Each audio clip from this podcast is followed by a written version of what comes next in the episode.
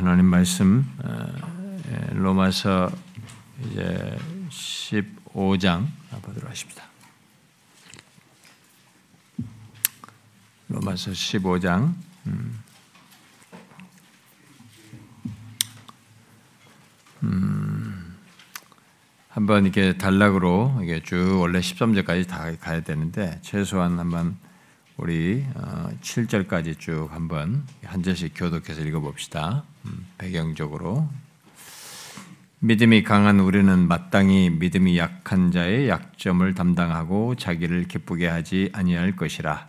우리 각 사람이 이웃을 기쁘게 하되 선을 이루고 덕을 세우도록 할지니 그리스도께서도 자기를 기쁘게 하지 아니하셨나니 기록된 바 주를 비방하는 자들의 비방이 내게 미쳤나이다 함과 같으니라.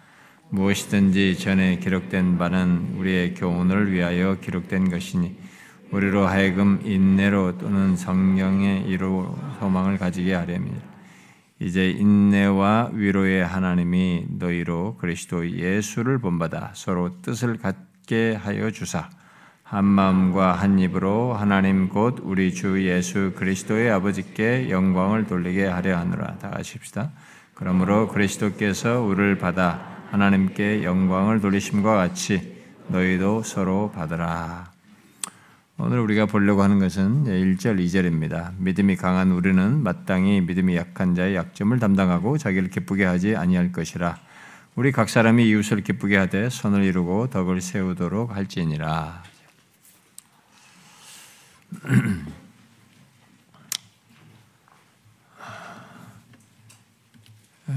우리 교회 지체들이 계속 그 오미크론에 전염되고 있어서 그래도 이렇게 계속 어, 뭐 많이는 아니어도 그것도 꾸준히 이렇게 되고 있는데 아마 제가 생각하기에는 뭐 우리 전체적으로 어, 이 나라의 많은 사람들이 결국 걸릴 수밖에 없는 이게 너무 많은 사람들이 무증상자도 많고 누가 걸려도 이제는 걸려도 감추고 말이죠 일을 하고 막 이런 일이 발생돼서 아마 많은 사람들이 걸릴 확률이 높다고 봅니다.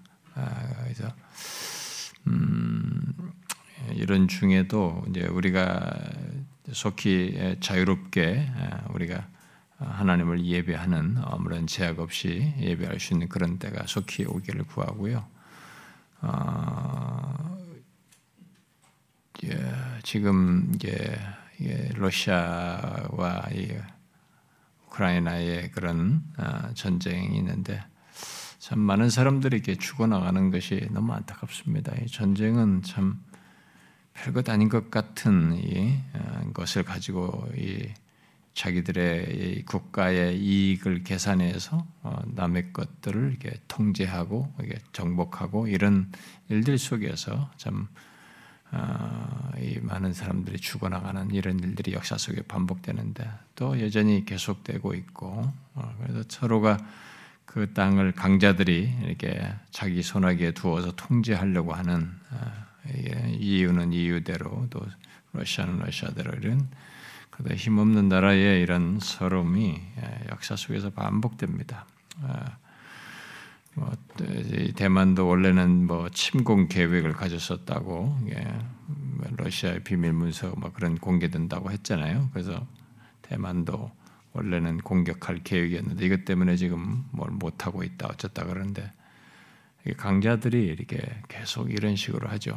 아, 우리나라도 참 수없는 그런 아, 침략을 당했던 나라입니다만은 우리도 이게 주변국 사이에서 언제든지 위험할 수 있는 아, 그런 여지가 있습니다. 그래서 참 우리가 조금 경제적으로 나아졌다고 너무 교만할 것은 아닙니다. 우리가 상당히 생존력 있는 나라로 여기까지 보존됐습니다만은 아, 우리가 가지고 있는 무엇으로 잘 지킨다 이렇게 할 수는 없는 겁니다. 우리는 이미 스스로 할 수 없는 조건에서 연합군들이 와가지고 싸워줘서 이렇게 남북으로 나뉘는 비극을 맞게 됐지만 여기까지 오게 됐는데 아, 사실 우리만으로 되기가 어려운 이 강자들이 온갖 걸로 이렇게 침탈하게 되면 사실 많은 전쟁은 회복하기 어려운 아픔을 주고 어, 사람들이 죽어나가잖아요. 아, 그래서 우리가 우리 나라를 위해서도 그런 것들 열강 가운데서 이 나라를 지키시기를 구하기도 하면서 지금 이게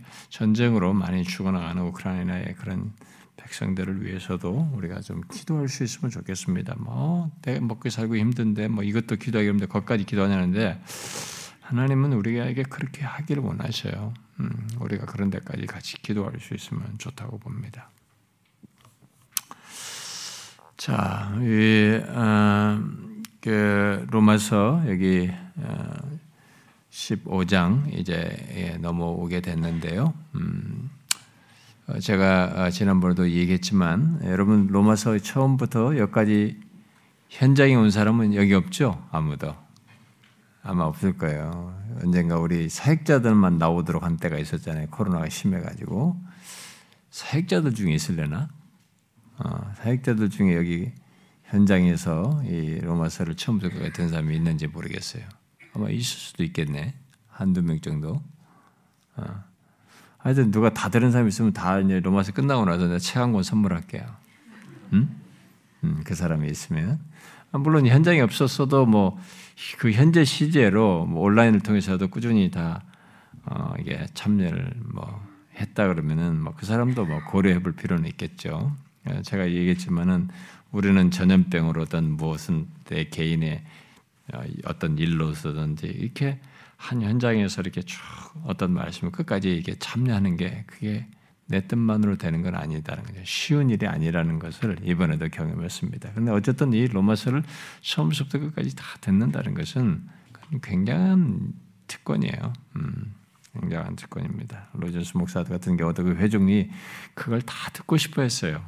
그, 그 어른을 통해서 이렇게 다 듣고 싶어 했지만 아, 그 양반도 더 이상 몸이 받쳐지지 않아서 그 참 오랜 세월 로마사를 강의했지만 4장 17절에서 멈추는 그런 일을 했는데 어쨌든 이제 그런 말씀을 로마서 같은 귀한 말씀을 끝까지 듣는다는 것은 굉장한 복이라고 저는 생각이 됩니다. 아, 제가 지금 뭐 생각하기로는 진짜 구약의 호세아서도 뭐 금요일 날 했으면 좋겠다는 생각이 드는데 아, 결국 요한복음도 참 안 하고 넘어갈 수는 없겠다 생각이 들어요. 옛날에 뭐 윤여수 목사가 이 앞에서 우리 교회에서 하는 바람에 내가 그 양보를 했는데 아, 그래도 요한복음 마테마가 누가는 했는데 요한복음을 조금 그래도 안 하는 것은 그래서 요한복음을 이, 이 시간에 해야 되지 않을까. 참 너무 귀한 예, 복음으로 가득 찬 그런 내용이잖아요. 음, 그걸 할 수 있기를 바랍니다. 그것도 이 로마서만큼 시간이 걸리지 않을까 이런 생각이 들긴 하는데 아, 모르겠어요. 하여튼 하나님이 허락하시면 그 귀한 메시지들, 말씀들을 같이 아, 나눌 수 있으면 참 좋을 것 같습니다.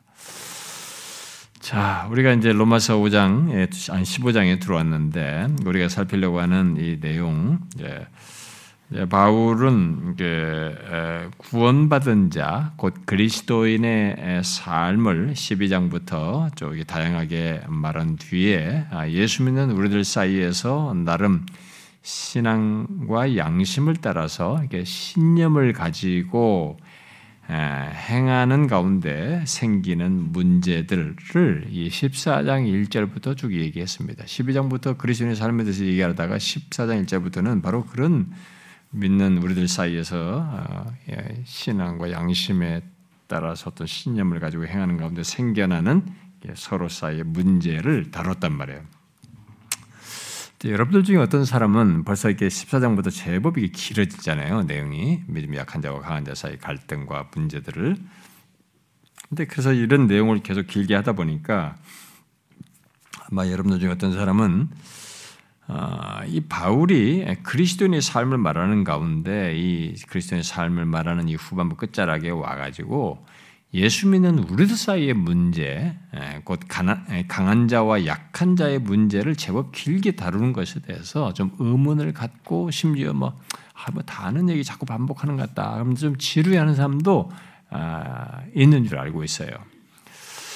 아, 그리스도인의 삶에 대한 내용으로 이제 14장 이전까지에서 뭐 서로를 살고 원수를 사랑하고 뭐 그리스도인으로서 교회 안에서 뭐 이렇게 믿음에 따라 살고 뭐 이렇게 그런 말한 내용들은 그리스도인의 삶으로서 말한 그 정도의 그 딱딱딱딱 조금씩 뭐한 달락씩 한 달씩 말한 이런 내용들은 들을 만한데 이 14장 1절부터 그리스 교회 안에서 강한 자와 약한 자의 문제를 이렇게 몇 구절로 이렇게 한 달락 정도 짤막하게 하는 것도 아니고 이렇게 장황하게 말하는 것에 대해서 어, 뭐좀 어, 의아스럽고 어, 뭐다 알겠다 무슨 말인지 알겠다 이제 그만하면 좋겠다 막 이러면서 이게 좀 별로 신선하게 느끼지 않고 이렇게 별로 매력을 못 느끼는 그런 사람이 여러분들 중에도 아마 있는 줄 알고 있습니다. 그러나 바울이 이 성령의 감동하심을 따라서 감동하심을 입어서 이런 내용들을 이렇게 길게 말한 데는 이유가 있는 것입니다. 우리가 그런 것을 성경에 무의미한 건 없거든요. 음, 이런 계시의 말씀으로서 그러니까 그걸 우리가 놓치면 안 됩니다. 이렇게 길게 말한 데는 다 이유가 있는 거죠. 아, 우리들은 어리석게도 하나님의 말씀을 어떤 내용들을 접하게 될 때 그것을 내 기준과 내 기호로 어, 이렇게 정리하려고 하고 재단을 하려고 하고 또 대충 생각해서 어, 듣고 이해하려고 하는 이런 룰을 범하기도 합니다. 아, 이미 14장 17절에서 말했다시피 음, 교회 안에 있는 우리들 사이에서 하나님 나라가 아닌 것 이런 것들은 하나님 나라가 아니다. 하나님 나라는 먹고 마시는 것이 아니다. 하나님 나라는 이런 것이 아니야. 라고 말하는 그런 아닌 것으로 갈등과 분쟁을 하고 갈라지는, 갈라지게 되면 그것은 그리스도인 개인의 어떤 삶의 문제 정도가 아니라 기독교 전체를 오해하거나 하나님 나라를 잘못 생각하게 된단 말이에요. 어, 따라서 우리들이 어, 세상을 향해서 그리스도인으로서 어떻게 행동하는가에 앞서서 어떻게 사는가 세상을 향해서 어떻게 사는가에 앞서서 먼저 우리들 안에 하나님 나라가 먹고 마시는 것이 아니라고 아닌 것 오히려 성령 안에서 의와 평강과 희락인 것을 드러내는 것이 굉장히 중요한 거죠. 음? 이게 깨지면 진짜 다 문제가 무너지게 된단 말이에요. 예? 게다가 지금 24장부터 언급하는 이 내용을 보면은 내용을 교회 안에서 어, 흔히 이게 풀기 어려운 문제예요. 이런 문제가 교회 안에서 생겨나면 같이 믿는 자 안에서 나름의 신념을 가지고 서로가 충돌할 때는 굉장히 이게 복잡한 문제예요. 풀기 진짜 어려운 문제거든요. 어, 쉽게 해결되지도 못하고 어, 큰 문제로 발전할 수 있단 말이에요. 그런 여지가 있단 말이에요. 어, 왜냐하면 강한 자든 약한 자든 모두 각각 나름의 신앙과 양심을 따라서 지금 행동하고 있는 것을 말하고 있거든요. 여기서 그래서 그런 나름의 신앙과 양심을 따라서 신념을 갖고 행하고 주장을 한단 말이에요. 그러니까 그런 식으로 충돌하면서 고집을 부리게 되면 어떻게 되겠어요? 음? 신앙과 양심을 따라서 신념을 갖다 보니까 서로 양보하지 않으려고 하겠죠. 각자 주장을 고집하겠죠. 자기 길을 가려고 할 거란 말이에요. 서로 판단하면서 업신여기는 그런 모습을 가질 것이란 말이에요. 근데 그런 것들은 그리스도의 몸 안에서는 있어서는 안 되는 일이 결국 발생된단 말이에요. 응? 에, 근데 그런 모습을 가지면서 어, 구원받은 자요 그리스도의 몸된 교회 속 교회에 속한 자로서 산다는 것은 위선이고 이건 오히려 해악스러운 거죠. 그래서 바울은 우리가 지금 보는 이런 어, 우리가 지금 오늘 보는 방식으로 되어 있는 이 성경을 14장에 넘어서서 이 15장에까지 계속 지금 그 문제를 다루고 있어요.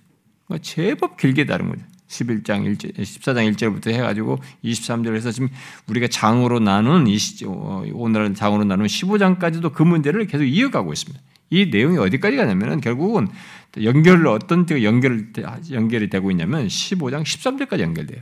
그 제법 길게 이 문제를 다루고 있는 것입니다. 아, 그러니까 사도들이 보낸 편지, 처음에 사도 바울이 로마를 향해서 로마 교회를 향해서 보낸 편지란 말이에요. 편지로 썼단 말이에요. 근데 그렇기 때문에 편지대 1, 2절, 3절 이렇게 절수를 표시하지 않았잖아요. 옛날에는요. 이건, 이건 후, 후에 몇백 년 전에 이렇게 있었던 거 아닙니까? 후대 성경의 이 장절을 이렇게 나눈 것인데, 아, 여기서 지금 15장을 이게 나눈 것은 오늘날 이제 우리가 지금 나누진 방식으로 이렇게 나눈 것은 이게 적절한 나눔이 아니죠. 내용상으로 보면 아예 나누려면 15장 4, 14절부터 해가지고 그걸 15장으로 구분을 했다 그러면은 뭐 괜찮을 수도 있어요. 어? 내용이 거기서부터 다르니까. 그러니까 어쨌든 앞에 14장에 이어서 지금 우리가 15장으로 말하는 데까지 계속 15장에서도 전반부까지도 교회 안에 강한 자와 약한 자의 문제를 계속 지금 다루고 있는 가운데 이제 오늘 우리가 살피려고 하는 15장 1절, 2절 이런 내용들로 지금 연결되고 있어요. 그리고 이렇게 길게 말한 데는 앞에서 말한 것처럼 이 문제가 그리스도인의 삶에서 예수 믿는 사람들에게 그냥 건너뛰면 안 되는 문제. 이것도 약한 자와 강한 자가 그리스도의 삶으로서 해결을 해야 된다 이걸 해결 못하고 교회 안에서 분쟁이 나고 갈라지고 나면은 하나님 나라는 이런 것이 아닌데 이런 사소한 문제로 비본질적인 문제로 갈라지고 다투고 그 분열해서 밖에 사람들에게도 그렇고 우리들 안에서도 이 어? 평강과 의와 희락이 경험하지 못하는 못 드러내는 이런 일이 발생된단 말이에요. 그래서 이 실제적인 면에서 가장 다루기 힘든 문제를 길게 다루고 있는 겁니다. 그리스도의 삶의 연장선상에서. 그걸 우리가 이해를 하고 생각해야 됩니다. 잘 보세요, 여러분들이. 우리가 밖에서 예수 믿는 사람이 밖에 사람들 향해서 내가 사람들이 이렇게 하는 것은 상대적으로 쉬워요. 근데 우리들끼리의 나름의 신학적인 관점, 무슨 이해를 가지고 서로가 갈등하면 굉장히 어려워요. 여러분 알다시피 우리 교회들이 어, 뭐 서로가 뭐 어떤 사람이 나는 개혁주의다 뭐다 해가지고 서로가 나름의 가지고 고집 부리면서 막 다툴 때 어떻게 됩니까? 정말 어려워요. 갈등이 심하고 서로 다투고 말이죠. 분열하는 일이 그런 나름의 신념 속에서 벌어진단 말이에요. 그래서 바울이 지금 이런 것에 절 나를 지키고 먹고 마시는 것이 이게 의식법을 여전히 지키는 문제로 나중에 신앙적인 나름의 태도를 가지고 하는 것으로 생겨난 문제를 그 해가지고 연결해서 길게 다루고 있는 것입니다. 자, 그런 가운데 지금 우리가 이제 계속 연결되고 있는 겁니다. 장을 15장으로 나누어서 지금 그런 거지. 아, 지금 계속 연결되고 있어요. 아, 그래서 이제 오늘 우리가 이제 살피려고 하는 것은 이제 1절과 2절인데 이것은 뒤에서 15장 1절부터 뒤에서 나오는 내용의 어떤 서두와 같은 내용이라고 볼 수 있습니다. 14장 1절에서 믿음이 연약한 자라는 이게 말을 썼잖아요. 믿음이 연약한 자. 그렇게 믿음이 연약한 자라는 말을 쓴 뒤에 그 믿음이 연약한 자와 대응이 되는 그들을 향해서 업신여기는 그 대응이 되는 자를 가 우리가 강한 자라고 했습니다. 믿음이 강한 자라고 앞에서 계속 설명을 해 왔는데 그 믿음이 강한 자라는 표현을 처음 여기 15장 1절에서 쓰고 있어요. 실제로는 내용상으로 이, 사람들이 믿음이 강한 자인데 그 앞에서는 그 진술을 안 하고 그 믿음이 강한 자와의 관계 속에서의 문제로 계속 다뤄왔어요. 근데 여기서 처음으로 믿음이 강한 자를 언급을 하고 있습니다.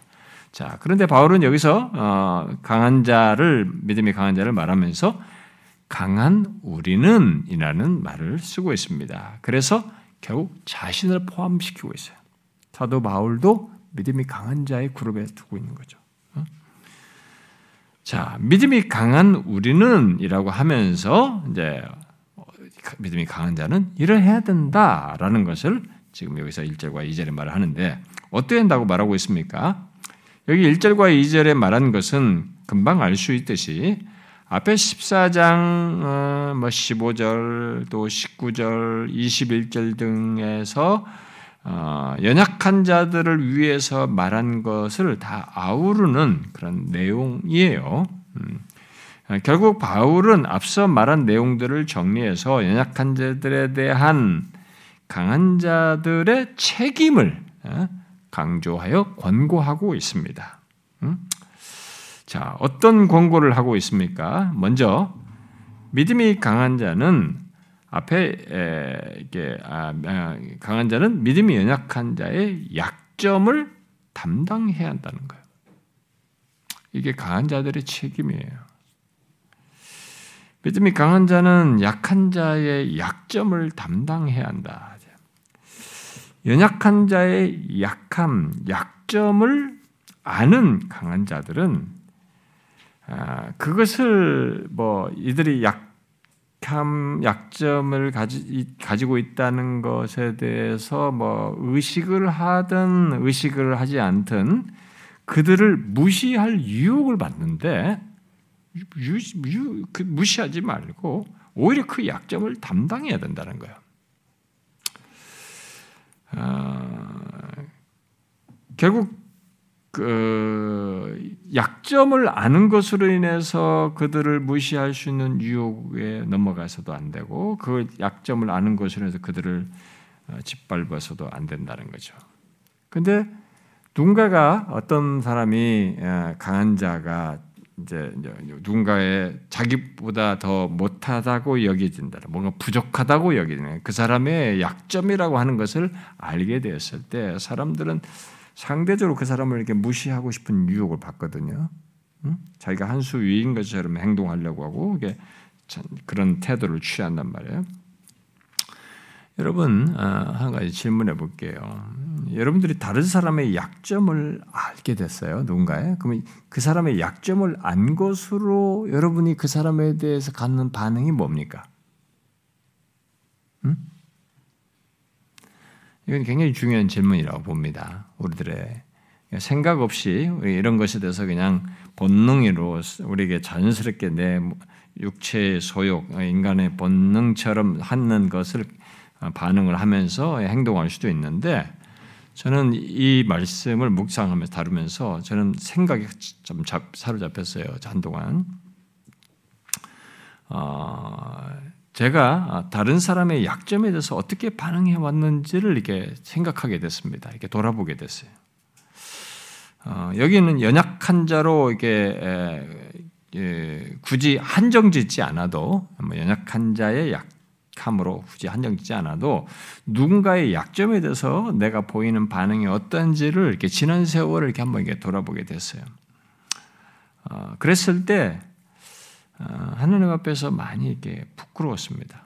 어, 예, 나도 많은 약점이 있단 말이에요. 어. 예, 그리고 다른 사람들이 볼 때도 제가 제가 많은 약점이 있는 걸 다른 사람의 눈에도 보일 거란 말이에요. 분명히 보이죠.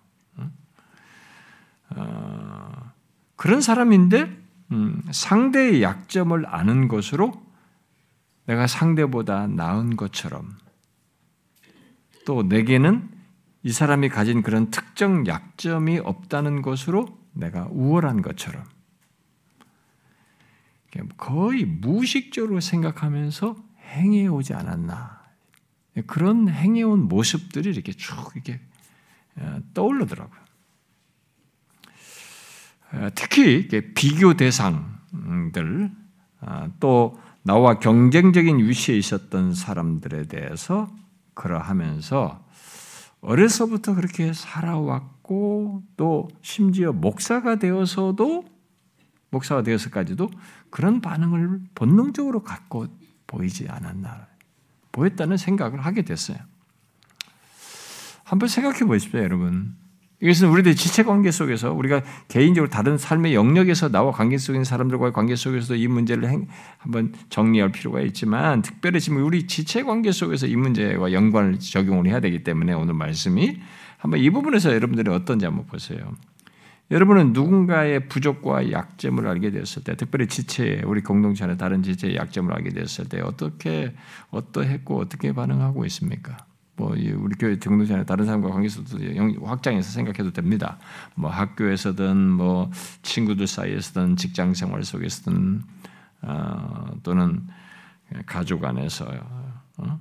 형제 사이에서든 뭐 부부 사이에서든 그런 일반적인 관계 속에서도 생각해 볼 수 있어요. 그러나 그런 관계를 넘어서서 그리스도께서 대신하여 죽으신 형제 바로 그리스도의 몸된 교회에 지체된 자들에 대해서 그들의 약점에 대해서 내가 알게 됐을 때 그들에 대해서 어떻게 대하는 어떻게 대했습니까? 여러분 성도들 입장에서도 목사의 약점을 알게 되면 그때부터 목사에 대해서 이렇게 아 내가 생각한 이거인데 이게 아니네 이렇게 판단이 딱 된단 말이에요. 그렇잖아요. 우리가 누군가에서 보다 이 사람이 약점을 알게 됐더니 아이 사람이 이런 줄 알았는데 이게 아니네 다 이렇게 보잖아요. 그러면서 거기에 따른 내 행동이 한단 말이에요. 태도를 한번 생각을 해보세요. 여러분들은 그런 부분에서 어떻습니까? 서로 우리가 잘 모르는 조건에서는 문제가 덜 될 수 있어요. 그런 뭐 약점이고 뭐고 이런 걸 이런 것에 구체적으로 알지 못하는 속에서는 서로 문제가 되지 않을 수 있습니다. 그러나 서로 우리가 이제 잘 알고 어, 함께 활동하고 어, 이렇게 그런 가운데서 뭐 라이벌 의식까지는 아니어도 이제 그런 가운데서 내가 인정받고 싶어 하고 또 은근히 자기를 드러내고 싶은 조건에서 비교가 되고 경쟁이 되는 대상의 사람이 약점과 약함을 알고 그걸 보게 됐을 때 내가 그에 대해서 어떻게 태도를 보이는가 하는 거예요. 아, 저희 지난 세월을 이렇게 돌아보는 가운데 아, 쉽게 떠올랐던 것 중에 하나는 음, 상대의 약점을 이렇게 은근히 말하는 거예요. 아, 내가 그 알게 된 그 상대의 약점을 은근히 말함으로써 상대를 꺾는 거예요. 깎아내리는 거죠. 물론 그 기제에는 그와 비교하여서 나를 드러내거나 어, 우위에 놓으려는 그런 심리가 있다는 것도 이렇게 체크가 됩니다. 상대의 약점에 대해서 그렇게 반응하는 그런 모습이 이제 저는 이렇게 떠올릴 수가 있었는데 여러분은 어떻습니까? 이런 것들이 우리가 서로를 갖는 관계, 사랑하는 관계를 갖지 못하는데 장애물로서 작용할 수 있거든요. 여기서 지금 바울이 굉장히 실천적인 얘기를 해주는 거예요. 저는 우리들이 어, 왜 주변 사람들, 그 무엇보다도 교회 안에 다른 지체들의 약점에 대해서 어, 내가 어떻게 반응하는지의 이 문제를 어, 이렇게, 이렇게 체크할 필요가 있냐면은 그것이 우리의 영적인 성숙의 척도가 되기도 해요. 이게. 그리고 어, 그 동시에 사랑의 실천이 어떠한지를 이렇게 체크가 되게 돼 말해주기도 하는 것이죠. 어, 영적인 성숙, 믿음이 강한 자는 영적으로 성숙한 사람, 믿음이 강한 자는 다른 데서 자신이 그런 자인 것을 드러내는 것이 아니라고 하는 것을 본문은 말해주는 겁니다. 영적으로 성숙한 자, 강한 자는 바로 이런 상대의 약점을 아는 것에서 성숙함을 드러내는 것이다. 알고 있는데 그 아는 것에 대해서 이렇게 그를 음? 담당함으로써 이 성숙을 드리는 것이다. 그걸 가지고 약점을 아는 것으로 무시하고 짓밟는 것으로 그런 방식으로 드러내지 않는다. 일반적으로는 그런 식으로 태도가 들어가는데 그렇게 하지 않는 것이다라는 걸 우리에게 말해주는 거죠. 결국 강한 자는 약한 자의 약점으로 상대를 판단하고 무시하면서 은근히 자신을 그들과, 그들과 다르다고 또 우월하다고 하는 것이 아니라 만일 그렇다면 그는 만약 그런 식으로 행동한다면 그는 성숙한 자라고 할 수가 없겠죠. 어, 강한 자로서 죄를 범한 것이라고 할 수 있겠죠. 그것이 아니라 그의 약점을 담당해야 한다. 이게 성숙한 사람입니다. 강한 자가 강한 자의 모습이다. 아, 여기 담당하다라는로 번역된 헬라 말은 가장 일반적인 말로는 참다, 견디다 이런 의미고 그런데 그래서 이제 그런 일반적인 의미도 있어서 그 말로 어떤 사람들은 이걸 그렇게 이해하는 겁니다. 약한 자의 약점을 참으라. 어? 약한 자의 약점을 견디라 라는 의미로 이해하는 사람도 있어요. 그러나 이 말은 이 여기 에, 담당하다는 이 말을 또 다른 의미가 있어요. 짐을 지다예요. 그게 여기 지금 더 적절한 겁니다. 그 똑같은 단어가 갈라디아서 6장에 나오는 거예요. 음? 어, 제가 시간 아끼기 위해서 좀 다 못 찾겠는데 갈라디아서 6장에서 말하죠. 서로 짐을 지라 그랬단 말이에요. 그 서로 짐을 지라 할 때 이 말이 있는 거죠. 그러니까 그랬을 때 어, 그, 그, 그, 그래서 이 헬란 말은 끌어안다, 짊어지다라는 의미가 있는데 그게 지금 여기에 더 적절한 거죠. 어, 약점을 어, 강한 자가 끌어안고 짊어져야 한다는 거예요. 이게 강한 자다. 이게 성숙한 자다. 그리스도께서 음, 자신의 그 어, 죄의 짐을 그리고 나의 모든 약점을 다 짊어지신 것을 아는 사람은 그 혜택자는 내가 왜 내가 왜 약 저 사람의 약점을 짊어져? 라고 반문하지 않을 겁니다. 자신의 모든 약점, 이 죄를 다 짊어지신 그리스도께서 다 짊어지신 그 대상이라면 내가 왜 저 사람의 약점을 짊어져요? 라고 반문하지 못합니다. 그리스도께서 나의 약점을 다 예수 믿는 우리들의 약점을 다 짊어지셨어요. 나의 약함에 약함을 다 짊어지셨습니다. 바로 나의 죄를 다 끌어안고 짊어지셨어요. 그런 수혜자라면 우리는 다른 사람의 약점을 보고 안 것으로 그를 판단하고 무시하거나 그를 짓밟는 것 대신에 그의 약점을 내가 끌어안아야 돼. 나도. 어? 짊어져야 한다는 거죠. 우리가 적용적으로 한번 생각해 봐요. 실천적으로. 응? 교회 공동체 안에서 우리가 그래야 된다는 겁니다. 어떤 사람은 아이고 목사님 그것은 형제지간도 못해요. 부부 사이도 못하는 겁니다. 이렇게 말할지 모르겠어요. 그렇습니다. 단순히 혈육의 정이나 인간 관계의 끈으로는 못해요. 그것은 그리스도께서 나의 모든 약점을, 죄를 끌어안고 짊어지신 은혜를 입은 조건에서 성령이 도우시는 것 속에서만 가능해요. 그런 조건에 있는 사람만 가능한 겁니다. 그렇지 않고는 못하죠.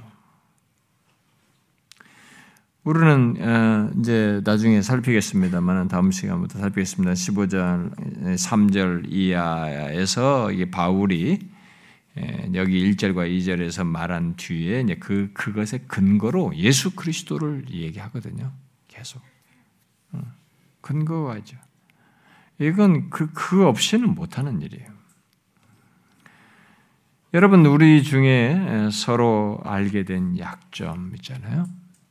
교회 생활을 우리 함께 오래 하다 보면 상대가 처음에는 이 사람이 정말 나이스해 보이고, 아 너무 뭐하고 겸손해 보이고, 뭐 열심히고 참 좋고, 이게 외형으로 몇 가지 드러난 것만 가지고 된다고. 근데 알아가면 알아갈수록 이 사람의 장점도 알게 되지만 이 사람의 약점들을 많이 알게 됩니다. 근데 대부분 우리들은 본능적으로 약점을 많이 알아가면 많이 한 약점으로 이 사람을 이렇게 깎아내리는 쪽으로 하대 낮게 보는 쪽으로 이렇게 그 약점을 가지고 이렇게 낮게 보는 쪽으로 판단한단 말이에요. 아, 우리는 사실 그런 것과 싸워야 됩니다. 그런 육체의 소욕과 싸워야 돼요. 오히려 바울은 얘기합니다. 그렇게 하는 것은 똑같은 수준의 행동이에요. 육체의 소욕과 본성에 따라서 행동하는 거죠. 강한 자는 그 약한 자의 약점을 판단하거나 무시하지 말고 오히려 그것을 나의 약점을 짊어지신 그리스도를 기억하고 우리 또한 그 약점을 끌어안고 짊어져야 한다는 것. 우리들이 그러기를 바랍니다. 우리가 주님을 의지하여 성령의 도우심을 구하면서. 자, 그 다음에 이 어, 바울은 계속해서 강한 자는 음? 어, 약한 자의 약점을 담당할 뿐만 아니라 또 뭘 한다고 말하고 있으면 자기를 기쁘게 하지 아니할 것이다. 그랬습니다. 강한 자는 자기를 기쁘게 하지 않는다는 거죠. 바로 뒤이은 2절에서 적극적으로 이것에 대한 부정어와 달리 적극적인 표현을 하죠. 이웃을 기쁘게 하되라고 함으로써 오히려 적극적으로 이웃을 자기를 기쁘게 하는 것이 아니라 이웃을 기쁘게 한다라고 말하고 있습니다. 그래서 이웃을 기쁘게 하는 것이 강조점이에요. 어, 결국 적극적인 내용입니다. 그런데 바울은 그것에 앞서서 소극적으로 부정적인 사실을 말하고 있죠. 음, 자기를 기쁘게 하지 아니한다. 예. 우리는 다시 여기서 바울이 적극적인 것만 얘기하지 않고 소극적이고 부정적인 같이 말하는 것을 보게 됩니다. 이 두 가지가 함께 있어야 된다는 거죠. 저는 종종 우리들의 문제는 적극적인 내용에 앞서서 어, 성경이 그것과 함께 말하는 이 소극적이고 부정적인 부정적으로 말하는 것에서 더 큰 문제를 드러내고 여기서 우리가 결함을 많이 드러낸다고 봐요. 여러분 우리들이 이웃을 기쁘게 하는 것과 나를 기쁘게 하는 것을 연결해서 한번 이렇게 생각해 보십시오. 여기서 지금 말하는 것처럼 무엇이 실천적으로 안 됩니까? 다 안 되죠, 사실은 뭐. 근데 뭐 이웃을 기쁘게 하는 것도 어렵지만 나를 기쁘게 하지 않는 것 그거 못지 않아요. 그거 못지않게 안 됩니다. 사실 이 두 가지는 모두 거듭나지 않고는 가질 수가 없어요. 우리는 나를 기쁘게 하는 것을 나면서로 나면서부터 본성적으로 갖고 그렇게 하면서 평생 나를 다져온 사람들이에요. 그렇게 형성시킨 사람들이에요. 그런데 본문은 그렇게 익숙한 본성을 따라 하지 않는 것을 말하고 있습니다. 왜요? 왜 나를 기쁘게 하지 않는다? 믿음이 강한 자는 왜, 음? 그 우리들에게 본성에 익숙한 음? 이것, 자기를 기쁘게 하지 않는 것을 해야 되느냐?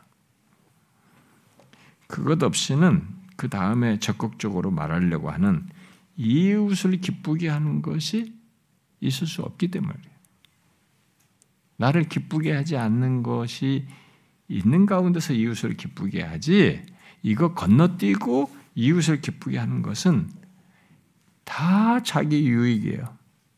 뭔가 이, 뭔가 이익 개념이든 자기 중심적인 이기적인 그런 동기를 가지고 이웃을 기쁘게 하는 거예요. 이웃을 위해서 뭐 하지만은 계속 그게 작동하는 거죠. 나를 기쁘게 하면서 이웃을 사랑하고 기쁘게 하는 것은 불가능한 거죠. 그래서 그래서 나를 기쁘게 하는 것 이것은 결국 자기 중심적이고 이기적이 되는 것인데 이런 것은 타락한 본성 속에서 모두가 자연스럽게 갖는 것이어서 그것을 따르는 조건에서는 이웃을 기쁘게 할 수가 없는 거죠. 그래서 바울은 이웃을 사랑하며 그를 기쁘게 하기 위해서는 먼저 자기를 기쁘게 하지 않아야 한다고 그 자기 중심적이고 이기적인 태도를 행, 태도로 행동해서는 안 된다는 것을 먼저 말하고 있는 것입니다. 오히려 우리 각 사람은 2절에서 예, 말하잖아요. 오히려 우리 각 사람은 이웃을 기쁘게 해야 한다라고 말하고 있습니다. 여기 이웃은 어, 물론 우리가 계속 예, 레위기에서 봤었죠. 레위기 19장 8절에서 말한 것처럼 말한 그 이웃을 반영한 겁니다. 내 이웃을 내 몸같이 사랑하고 이웃을 사랑하는 그 이웃을 반영하는 것입니다. 또 바울이 앞에 13장에서 음, 여러분 13장 앞에 8절에서도 봤잖아요. 8절부터 10절에서 피차 사랑의 빛 외에는 아무것도 아무 빛도 지지 말라. 남을 사랑하는 자는 율법을 다 이루었느니라. 쭉 얘기한 다음에 가늠하지 말라, 살인하지 말라, 독실하지 말라, 탐내지 말라 한 것과 그 외에 다른 계명이 있을지라도 하면서 내 이웃을 내 자신같이 사랑하라 하신 그 말씀 가운데 다 들어있다. 그러면서 사랑은 이웃에게 악을 행하지 아니하나니 그러므로 사랑은 율법의 완성이다 그랬어요. 앞에서도 얘기했어요. 바로 그런 이 앞에서 말한 이웃을 말한 것과 연결되는 겁니다. 그런 그 이웃을 사랑하는 것을 여기서는 앞에서 이웃을 내용같이 사랑하라 이렇게 사랑으로 말을 했는데 그 이웃을 사랑하는 것을 여기서는 기쁘게 하는 것으로 말하고 있는 것이죠. 자, 이런 내용 연결은 사랑이 기쁘게 상대를 기쁘게 하는 것이기도 진정한 의미에서 진실로 하는 거죠. 진실로 나를 기쁘게 하지 않으면서 상대를 기쁘게 하는 거. 그죠? 사랑이 그렇게 기쁘게 하는 것이기도 하다는 것을 말해 준 겁니다. 사랑은 상대를 진심으로 기쁘게 해 주는 거죠. 기쁘게 하는 것이죠. 이미 우리는 이웃을 사랑하는 것에 대해서 많이 살폈습니다. 우리가 앞에서 쭉 이런 나올 때마다 많이 살폈어요. 그런데 그것을 이웃을 기쁘게 하는 것으로 말하여서 좀 더 구체적으로 예, 바울은 또 언급을 하고 있습니다. 저는 교, 어, 교회 안에서 어, 이렇게, 음, 그러니까 이렇게 여기서 이웃을 사랑하고 이웃을 기쁘게 하는 게 또 다시 이런 얘기가 또 나오는데 아, 제가 여기 로마서 하면서도 이 사랑하는 거, 이웃을 사랑하는 문제, 예, 이웃을 기쁘게 하는 문제 이런 지금까지는 사랑이란 단어로 많이 얘기했죠. 이웃을 사랑하는 문제에 대해서 지금까지도 많이 말했는데 그런데 저는 교회 안에서 음, 이렇게 얼굴이 굳어 있고 이게 누군가에 대해서 불만과 아, 이렇게 미움을 계속 품은 채 아, 이렇게 사랑하라는 거죠. 이웃을 사랑하고 지체를 사랑하고 이런 사랑하라는 말 나올 때마다 그러니까 결국 사랑, 뭐 용서 또는 한몸됨, 서로 연합하는 것, 뭐 이런 내용이 예, 나올 때마다 피하고 싶어하는 사람을 제가 봐왔어요. 음? 아, 사실 그 뭐 이런 내용을 말할 때 누구를 특정해서 말하지도 않고 또 그 어떤 대상을 알고 겨냥한 것도 아닌데 그런 내용이 나올 때마다 힘들어하고 얼굴이 더 어, 굳어지는 모습을 제가 보기도 했습니다. 신자의 정상적인 반응은 음, 그런 말씀을 통해 비추인 것으로 부드러워져야 되거든요. 음? 막 거기서 막 막 반발심과 막 더 이렇게 강게 거부 반응을 일으키면서 부정적인 것이 일어나는 것이 아니라 정상적이라면 부드러워지고 겸손해지는 것이고 어, 성령의 역사에 따르는 것인데 그런 조건에서도 계속 자기를 이렇게 지키려다고 보니까 응? 자기를 계속 그런 조건에서 그렇지 못한 자기를 지키려다 보니까 어, 그런 귀한 내용, 성경의 핵심적인 내용들을 말하는데도 예수 그리스도의 사랑, 우리에 대한 구속을 얘기하면서 사랑하라고 말하는데 앞에 것까지는 수용하는데 뒤에 이 얘기야. 그래서 어떤 때는 이 뒤에 사랑하라는 적용이 싫어가지고 예수 그리스도께서 우리 사랑하셨다고 하는 이 내용까지도 뻔한 얘기처럼 안 듣고 싶어하는 그런 모습으로 태도를 보이는 그런 사람들이 있단 말이에요. 그러다가요, 이런 것이 계속 이런 내용이 너무 부담스러워서 심지어 그것이 자기한테 정제감을 느껴가지고 결국 못 견디는 사람이 있어요. 어떤 사람은 교회를 떠나게 돼요. 이웃을 다른 지, 특별히 다른 지체를 연약한 자를 사랑하라라는 이런 말씀에도 누군가에 대한 사랑이 싫어서 누군가에 대한 누군가를 사랑하는 것이 싫어서 마음이 불편해하고 정죄감을 자꾸 느끼고 그런 가운데서 자기 자기를 지키기 위해서 몸부림치는 것은 그건 악한 겁니다. 음, 그건 악한 거예요. 그 사람은 성령 안에서 행하는 사람이 아니에요. 음, 그건 정상적인 신자의 모습이 아닙니다. 어, 그건 마치 사울이 예, 사, 사단에게 어? 이게 압도돼 가지고 자기 의지를 꺾지 못하고 의지대로 하는 것과 유사한 모습이에요. 근데 제가 그, 그때 그 부분을 수련해서 할 때 우리들이 사단이 어떤 사람에 서 강력히 지배력을 할 때는 이 사람이 그쪽으로 더 호응을 자꾸 하기 때문에 지배력이 커진다라는 얘기를 했어요. 그만큼 하나님은 우리의 인격적인 이런 존재 이것을 고유를 지키시는 분이거든요. 음? 뭐 나는 전혀 그게 아닌데 갑자기 뭐 사단이 들어와서 확 나를 사로잡게 하는 이런 방식을 취하지 않는단 말이에요. 그러니까 여러분들이 이렇게 내가 이게 죄된 것들, 하나님의 말씀을 거스른 것을 자꾸 고집을 부리고 거기 고집을 부려서 그쪽으로 더 수용을 가질 때는 성령의 지배가 더 커지다기보다는 악한 영의 지배가 더 커지는 것입니다. 음. 어, 여러분이나 저나 우리들은 모두 이웃을 음, 특히 함께하는 지체를 사랑하는 것, 그를 기쁘게 하는 것에 어, 대해서 물론 부족과 결함이 많습니다. 아, 우리 모두 그 부분에 있어서 제가 자주 얘기지만 정말 결함이 많습니다. 그러나 우리는 아, 아셔야 됩니다. 여러분 제가 지난주도 끝자락에서 그런 얘기를 했지만 하나님의 말씀에 비추어서 결핍감을 느끼게 될 때, 부족감을 느끼게 될 때, 또 내가 너무 그 말씀과 동떨어졌다라고 느껴질 때는 다른 선택을 할 수가 없습니다. 음? 이걸로 말하자면은 하나님의 사랑을 받은 자리인데 어? 예, 그런 가운데서 내가 어, 이런 그 무한한 그 값으로 환산할 수 없는 사랑, 그 무한한 사랑을 어, 예, 받아놓고 어, 이렇게 거기에 대해서 그 사랑에 대한 결핍돼서 너무 못하는 이런 것을 내가 발견해 가지고 이게 어떤 갭을 크게 느낄 때는 이 갭은 사실상 일차적으로 하나님의 은혜를 구함으로써 스타트해요. 응? 그러니까 내가 발견된 이 큰 절망감, 이게 그렇지 못한 것에 대한 이런 자각과 발견은 스타트가 나의 의지를 바라고 내가 무엇 무엇을 해서 이걸 메꾼다라는 것은 두 번째예요. 그 첫 스타트는 하나님의 은혜를 구하는 것입니다. 하나님 내가 이런 자입니다. 내게는 이런 결핍이 있습니다.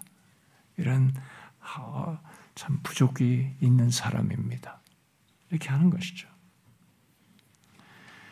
그래서 우리가 기, 뭐 함께한 지체를 사랑하는 것, 기쁘게 하는 것에서 우리가 부족과 결핍이 발견된 것이 사실이지만 여러분과 저는 먼저 하나님의 사랑을 받은 자들이잖아요.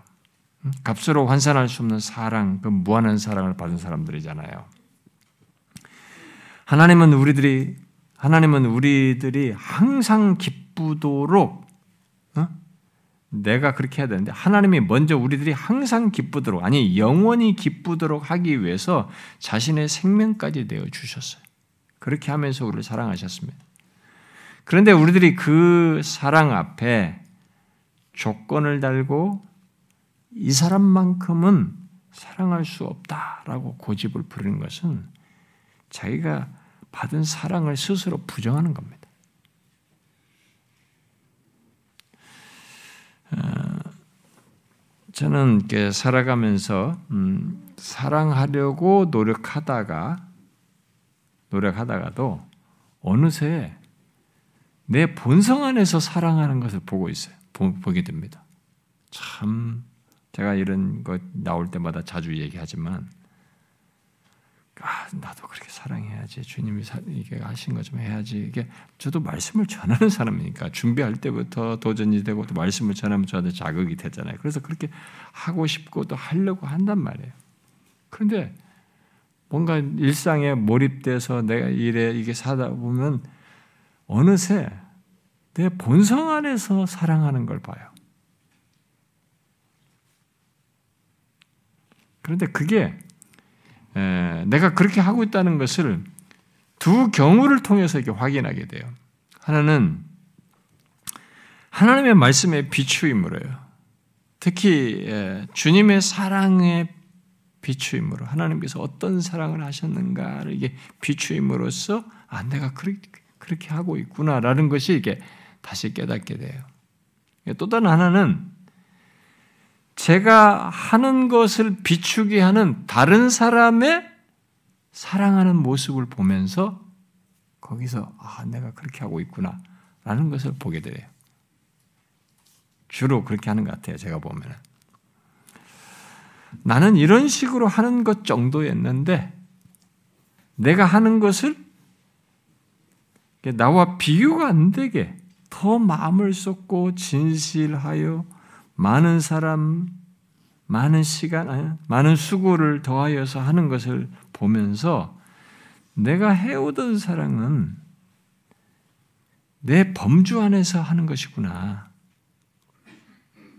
내가 만든 한계와 제한 안에서 하는 것이구나. 라는 것을 이렇게 깨닫게 돼. 그걸 본으로써.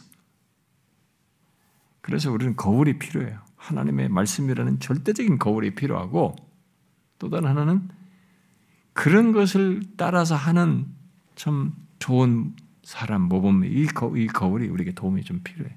그게 실천적인 면에서 굉장히 자극이 돼요. 아, 참 그 사람이 그 나는 분명히 저 지금 이런 정도로 했는데 저 사람은 그 하는 일을 저렇게 하는 거 보면 아, 저게 내가 하는 것은 제대로 하는 게 아니구나. 정말 내 한계 안에서만 하는 것이구나라는 걸 보게 됩니다. 이런 두 가지를 통한 비춤으로 어, 이게 자각하게 될때 어, 죄를 볼 때가 있습니다만은 네, 그럴 때일수록 이제 아, 여러분과 제가 이제 조심할 것이 있습니다. 보통 어떤 사람이 막 절망해 버려요. 네, 자학해 버려요. 근데 이런 비춤은 비춤을 통해서 보통 성령께서 우리에게 하시는 일은 그것 때문에 주님께로 향하는 거거든요. 부족 때문에 주님을 찾는 것이 부족 때문에 하나님의 은혜를 구하는 것이거든요. 근데 사단은 그럴 때 우리를 그냥 팍 절망에 빠져서 깔아앉게 만들어 버려요. 자학으로 가게 만든단 말이에요. 그런 유혹을 우리한테 불러일으킨단 말이에요. 아닙니다. 주님을 의지하는 거예요. 주의 은혜를 구하는 겁니다. 하나님의 무한한 사랑을 받은 자로서 그 사랑을 힘입어 은혜를 구하면서 성령의 도우심을 구하는 것입니다. 하나님 이렇게 아직도 성숙치 못하고 아직도 이런 결함이 많습니다. 주의 은혜가 아니면 저를 지탱할 수 없고 주의 말씀에 이렇게 진실하게 행할 수가 없습니다. 그렇게 은혜를 구해야 되는 거죠. 나의 심한 결핍, 나로서는 안 되는 것, 내 스스로 할 수 없는 것을 확인하고 부딪힐 때 우리가 할 수 있는 것은 주의 은혜를 구하고 성령의 도우심을 구하는 것입니다. 그게 먼저예요. 이웃을 나의 지체를 사랑하여 기쁘게 하는 것에서도 똑같은 겁니다. 그런데 바울은 우리들에게 이웃을 기쁘게 해야 한다고만 말하지 않고 있어요. 그는 그 말과 함께 이웃을 사랑하여 기쁘게 하는 목적이면서 동시에 전제 조건이 되는 것을 덧붙입니다. 뭐라고 말하고 있어요?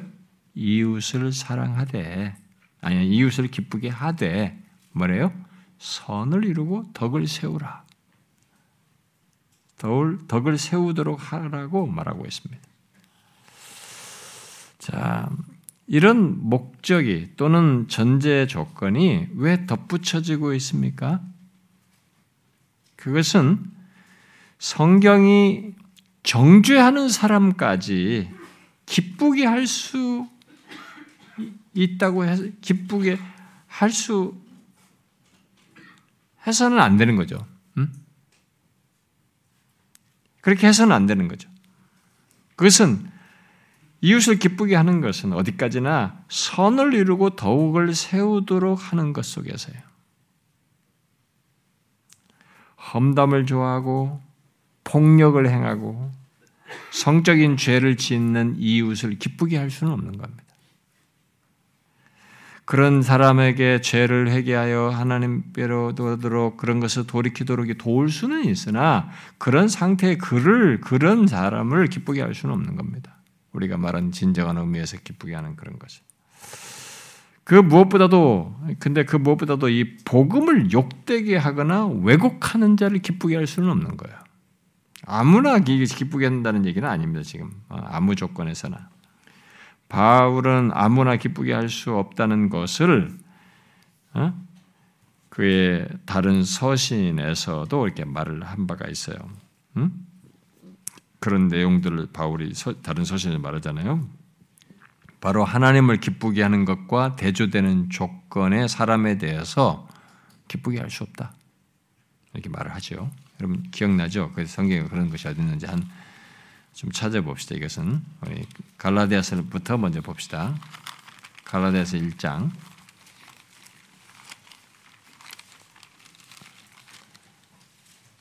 갈라디아서 1장 10절 읽어봅시다. 다시 읽어봐요. 시작. 이제 내가 사람들에게 좋게 하랴 하나님께 좋게 하랴 사람들에게 기쁨을 구하랴 내가 지금까지 사람들의 기쁨을 구하였다면 그리스도의 종이 아니니라. 하나님을 기쁘시게 하는 것과 이 대조되는 사람을 기쁘게 하는 것에서 우리는 이런 조건에서는 사람을 기쁘게 할 수 없는 거예요. 음? 지금 오늘 본문에서도 그런 조건이 전제 조건에 해당하는 것이 있는 겁니다. 음?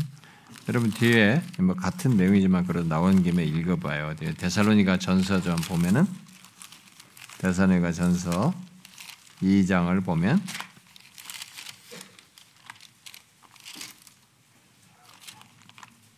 음, 2장 4절을 한번 읽어봅시다.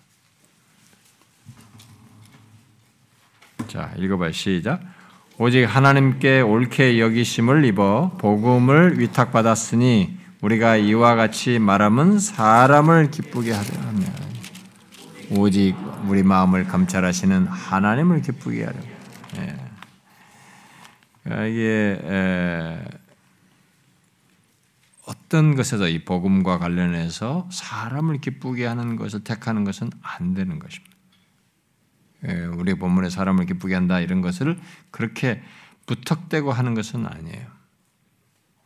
그런데요, 이 뭐 오늘날의 사람들도 지만 저 같은 목사들 바울이 지금 사역의 사역 속에서 이런 얘기를 지금 많이 했는데 아, 갈라디아서나 이것을 보면 진짜 사람을 기쁘게 하려고 하는 경우가 있거든요. 저 같은 목사들은 그 유혹 진짜 많이 받습니다. 그래서 사실 많은 목회자들이 설교를 준비할 때부터 설교 내용부터 이것도 설교 전달하는 것에서도 끝없이 사람을 의식해서 사람을 기쁘게 하기 위해서 설, 설교를 준비하고 내용을 구성하고 그런 표현을 정리하고 어떤 것들은 싫어할 것 같으면 말하지 않고 이렇게 하는 그런 시도들을 다 합니다. 그러니까 성도들 입장에서는 그런 걸 잘 뭐 듣기 좋으니까 그냥 별 분별하지 못하지만 설교자는 알거든요. 자기가 알아요. 그런 거 다 고려하면. 그러니까 어떤 사람들이 이런 얘기 들어서 싫어할 거 다 생각하면서 말 못하게 되면 성, 이제 복음과 성경의 하나님의 진리가 다 축소돼요. 음? 그래서 어떤 것들은 다 빼버립니다. 어, 사람들이 싫어하는 죄나 뭐 이런 회개나 뭐 이런 것들을 잘 말하지도 않고 다 좋은 얘기하는 거예요. 어, 평안, 어, 삶에서 예수를 믿고 붙들었을 때 하나님이 좋은 결과를 주신다는 것. 뭐 하여튼 다 그런 얘기예요. 아, 실용적인 거죠. 사람들은 너무 자기 듣기 좋으니까 그런 것에 막 익숙해 있는 거예요. 병든다는 생각을 못 하는 겁니다. 근데 아니에요, 이렇게.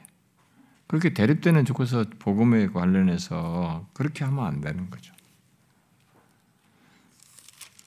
그게 너무 우리는 보편화돼 있어요.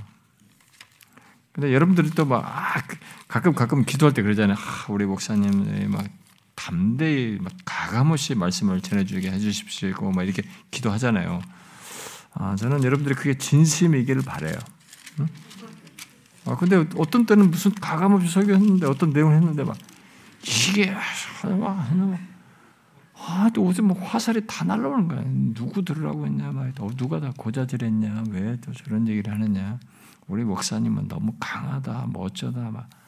아, 또 화살이 막훅 날라온단 말이에요. 그러니까 뭔가 알긴 하는 거야. 바라다는 건데 그 바른 것이 나한테 적용하는 건 빼고 이런 식인 거죠. 어?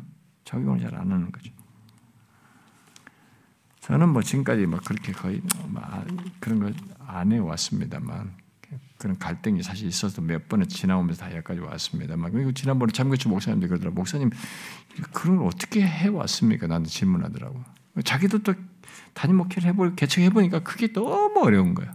그러니까 그런 위기 때마다 그런 유혹이 있을 때마다 어떻게 해왔냐고 질문하더라고요. 어쨌든 뭐 저도 그런 유혹을 많이 받아왔습니다만 그래서 저는 지금까지 이렇게 왔는데 아, 여러분 진심이어야 돼요. 뭐 나중에 제 후임이 와서 그 사람이 뭘 할 때도 아 이제 새로운 목사가 말이야 우리한테 막 저런 거 뭘 한다고 저런 얘기하면 큰일 날 얘기예요. 그 사람은 은혜 못 받을 사람이에요. 아니에요. 사람을 하나님을 기쁘시게 그 대립되는 진리를 끼고 이렇게 알게 될 때는 복음을 두고 할 때는 사람을 기쁘게 할 수 없습니다. 그렇게 하라는 얘기가 아니에요. 여러분 그 골로새서도 한번 잠깐 보세요. 골로새서 3장 한번 보세요.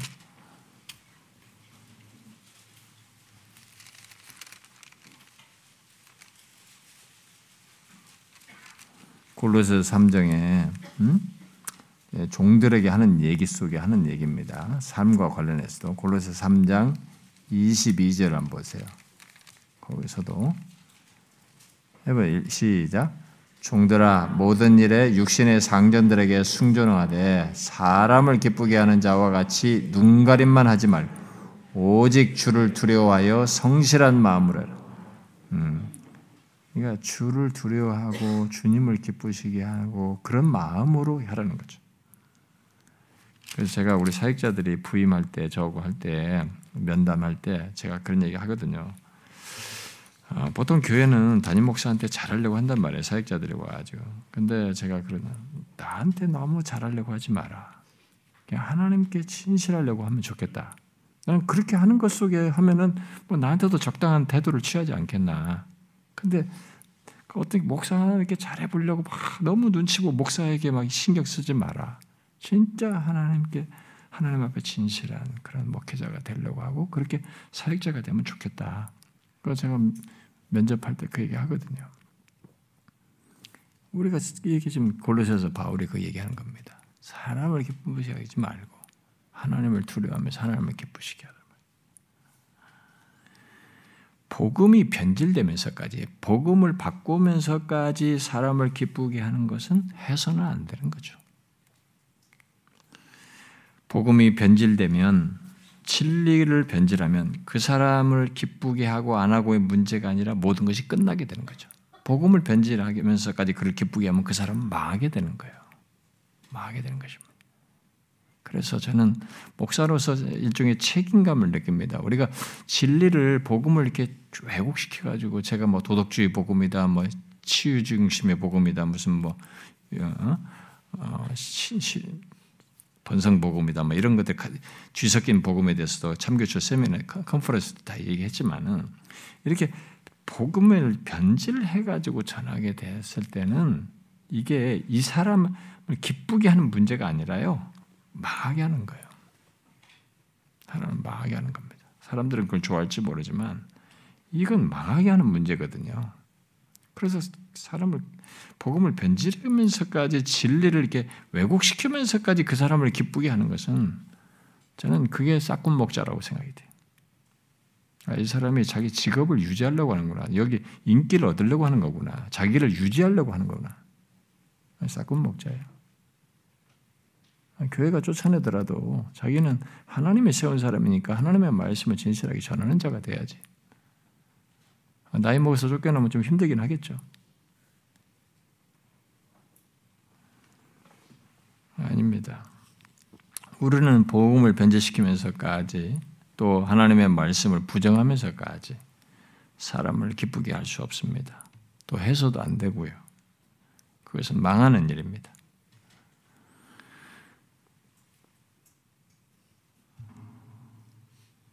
하나님의 선을 이루는 것도 아니에요. 그런 것은. 또 앞에서 말한 대로 덕을 세우는 것도 아닙니다. 결코 그 사람을 세우거나 교회 공동체를 세우는 게 아닙니다.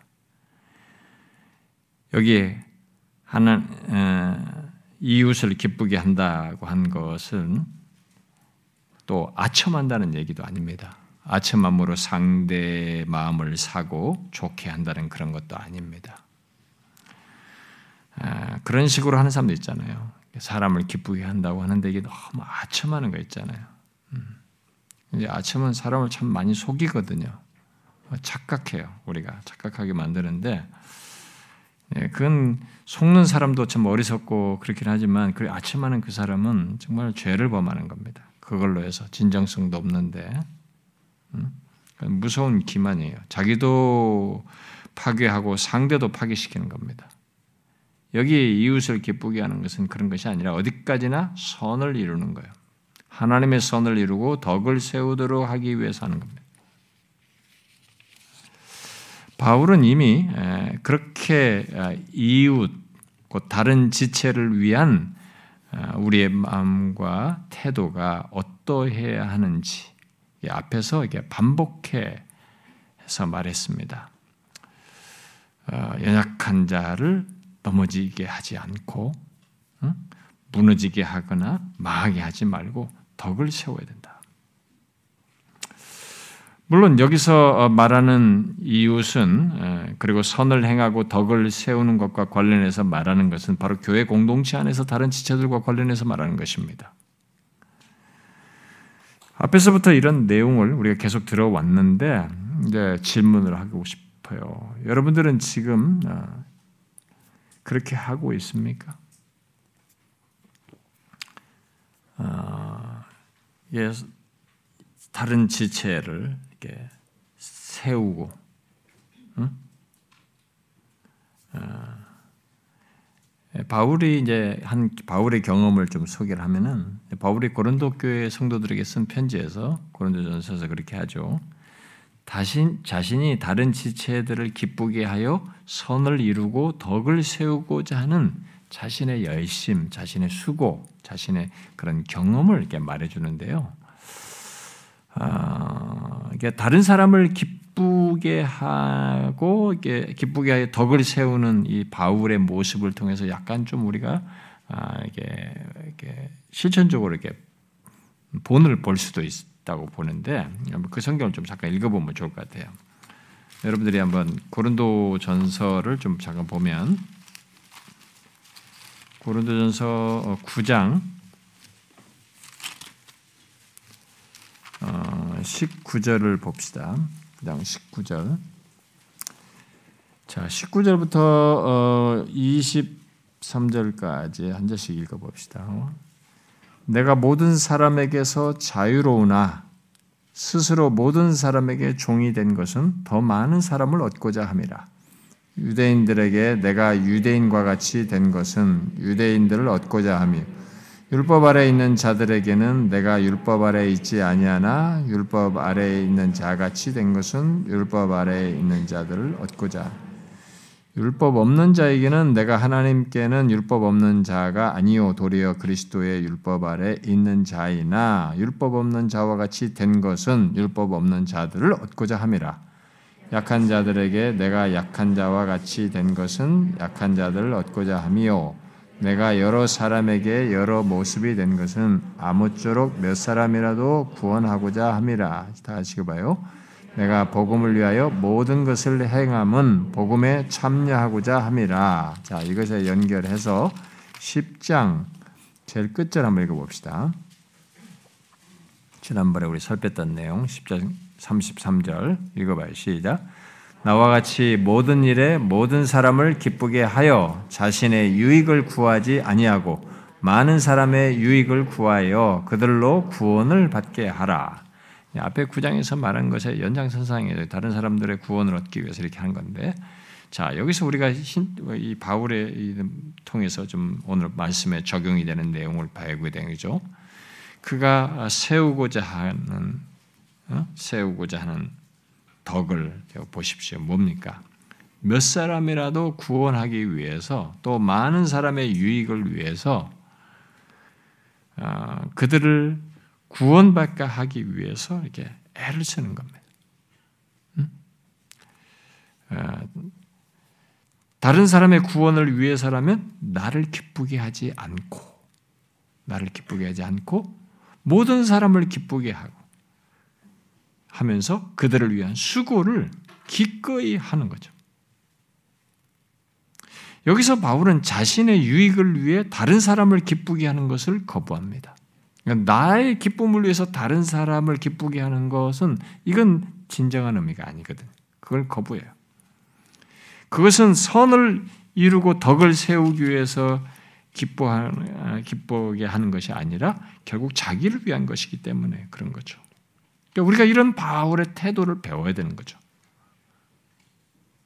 여러분 오늘 말씀을 본문 말씀을 잘 기억합시다. 우리 모두 우리들도 각 사람이 우리 모두 각 사람이 다른 사람 다른 지체를 기쁘게 하는 거죠. 이렇게 어떻게 해서든지 그 사람을 아까 뭐 타협하자는 게 아니에요. 음? 바른 것 안에서 진리를 변질시키는 것이 아닌 것 안에서 다른 사람을 기쁘게 하는 것입니다. 다른 지체를 기쁘게 하는 것이죠.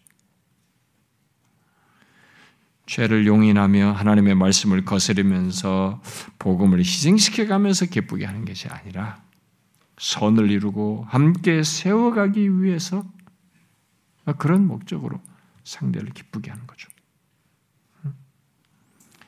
이것은 예수 믿는 우리들, 하나님의 사랑을 받은 우리들의 삶으로서 가져야 될 모양이에요.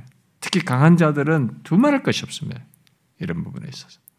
오늘 본문이 그걸 얘기하는 겁니다. 하나님의 사랑을 받은 우리들은 이렇게 해야 된다는 거죠.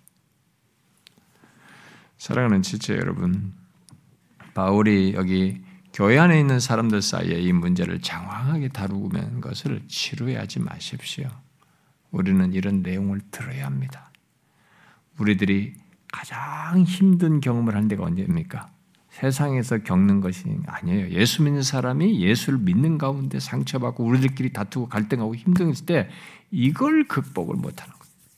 그래가지고 결국 극복을 해야 되거든요. 그걸 여기서 말한 것처럼 사랑하면서 그리스도께 나를 어떻게 사랑하셨는데 나를 기쁘게 하기 위해서 자신의 모든 것을 내주고 내 약함을 다 담당하시 이분을 생각하면서 내가 죽어야 된단 말이야. 그렇게 해야 되는데 끝까지 자기를 지키다 보니까 막 어떻게 해요?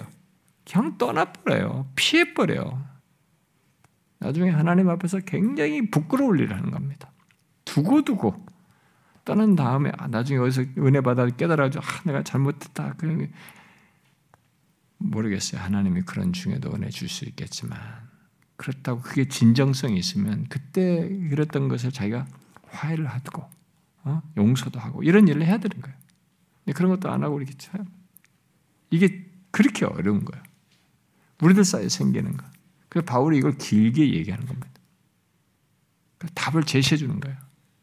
특히 강한 자들은 약한 자 약점을 품어라. 네? 감당해라 말이지. 우리가 우리 각 사람들이 서로 기쁘게 하는 거. 네? 우리를 기쁘게 하는 거죠. 기쁘게 하여서 선을 이루는 것입니다. 덕을 세우는 겁니다. 개인을 세우고 공동체를 세우는 겁니다. 우리가 그렇게 하자는 거죠. 여러분, 여러분들이 로마서를 들으면서 많은 걸 도좀 생각했을 겁니다. 야, 신앙생활이 상당히 디테일하다. 하나님의 계시의 말씀이 교회당 왔다 갔다 하고 말이야. 어? 그냥 예수 믿어 천국 가고 구원받고 이렇게 심플하게 몇 가지 사실가지고 하면서 내 자신이나 위로하면서 교회 다니고 구원받는 게 아니구나. 구원은 굉장한 무게를 가지고 있구나. 굉장한 의무를 가지고 있구나. 구원은 굉장한 복을 내가 소유하면서 이 복을 드러내는 중요한 책무도 같이 가지고 있구나라는 것을 알게 될 겁니다. 그리고 그것에 대해서 하나님이 평가하는 겁니다. 판단하셔요. 나중에 칭찬하는 겁니다. 어? 네가 충성하였다. 예수 믿는 것을 너무 자기 주도적이고 자기 어, 감정적이고 자기 위안 삼는 이 수준이 아니에요. 이런 것을 갖는 겁니다. 우리가 이런 말씀을 따라서 서로를 기쁘게 하는 그렇게 하면 선을 이루고 덕을 세우는 공동체가 되기를 원합니다. 기도합시다.